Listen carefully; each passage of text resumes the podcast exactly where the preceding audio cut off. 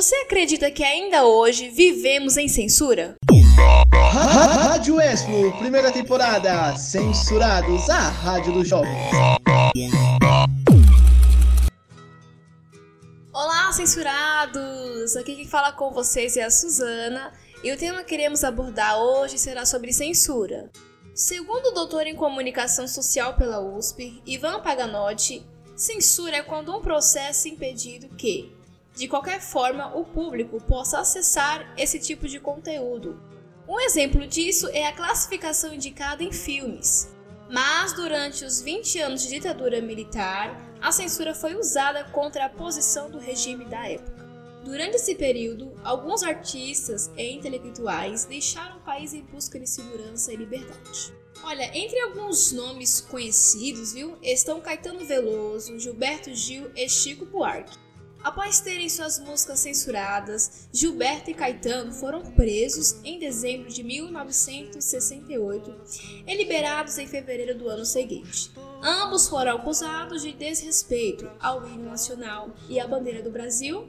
Depois de um show de despedida, foram morar na Inglaterra. Campos,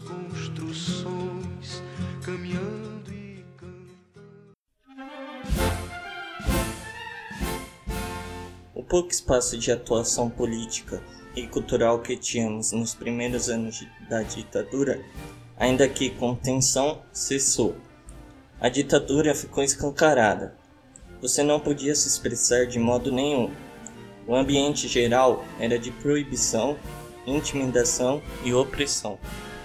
Acho que as novas gerações não têm ideia do que foi o ato institucional número 5 Vimos teatros e exposições serem fechados, filmes censurados, cineastas presos, artistas, militantes e estudantes serem torturados. Foi realmente um ano de chumbo. Tudo isso tinha um reflexo muito grande no trabalho da gente, como artista e como humano. Criou-se uma revolta e um inconformismo muito grande. Quando recebi o corpo de Aurora, que pela manhã foi dada como morta com o título de terrorista, ela estava literalmente dilacerada. Afundamento no maxilar, não tinha unhas nem os bicos dos seios. Um olho estava pendurado, um rasgo do umbigo até a vagina e uma fratura externa no braço. A última coisa que fizeram com ela foi pressionar um torniquete de aço em seu cérebro, por isso seu olho saltou.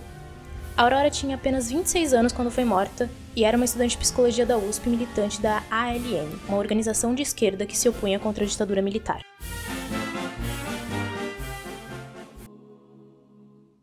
A nossa atual Constituição defende que é livre a manifestação do pensamento e a procura, o recebimento e a difusão de informações ou ideias, por qualquer meio e sem dependência de censura, respondendo cada um nos termos da lei pelos abusos que cometer.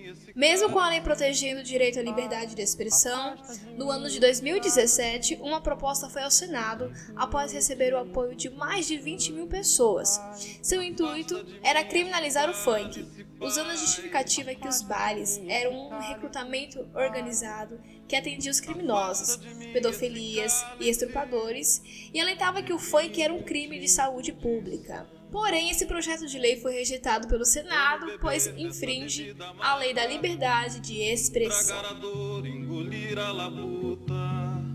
Mesmo calada a boca, resta o peito. Silêncio na cidade não se escuta. Então é isso, queridos ouvintes. A primeira temporada da Rádio Extra termina por aqui. Que pena, não?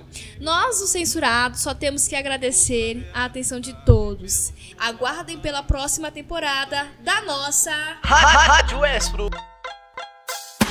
Ei, pessoal, o programa tá finalizando. E um beijo pra todos, já vou deixando. E agora já vou finalizar. Quebrando o tabu antes mesmo de começar. Rádio Espro, primeira temporada, censurados. A rádio que não tem medo de falar.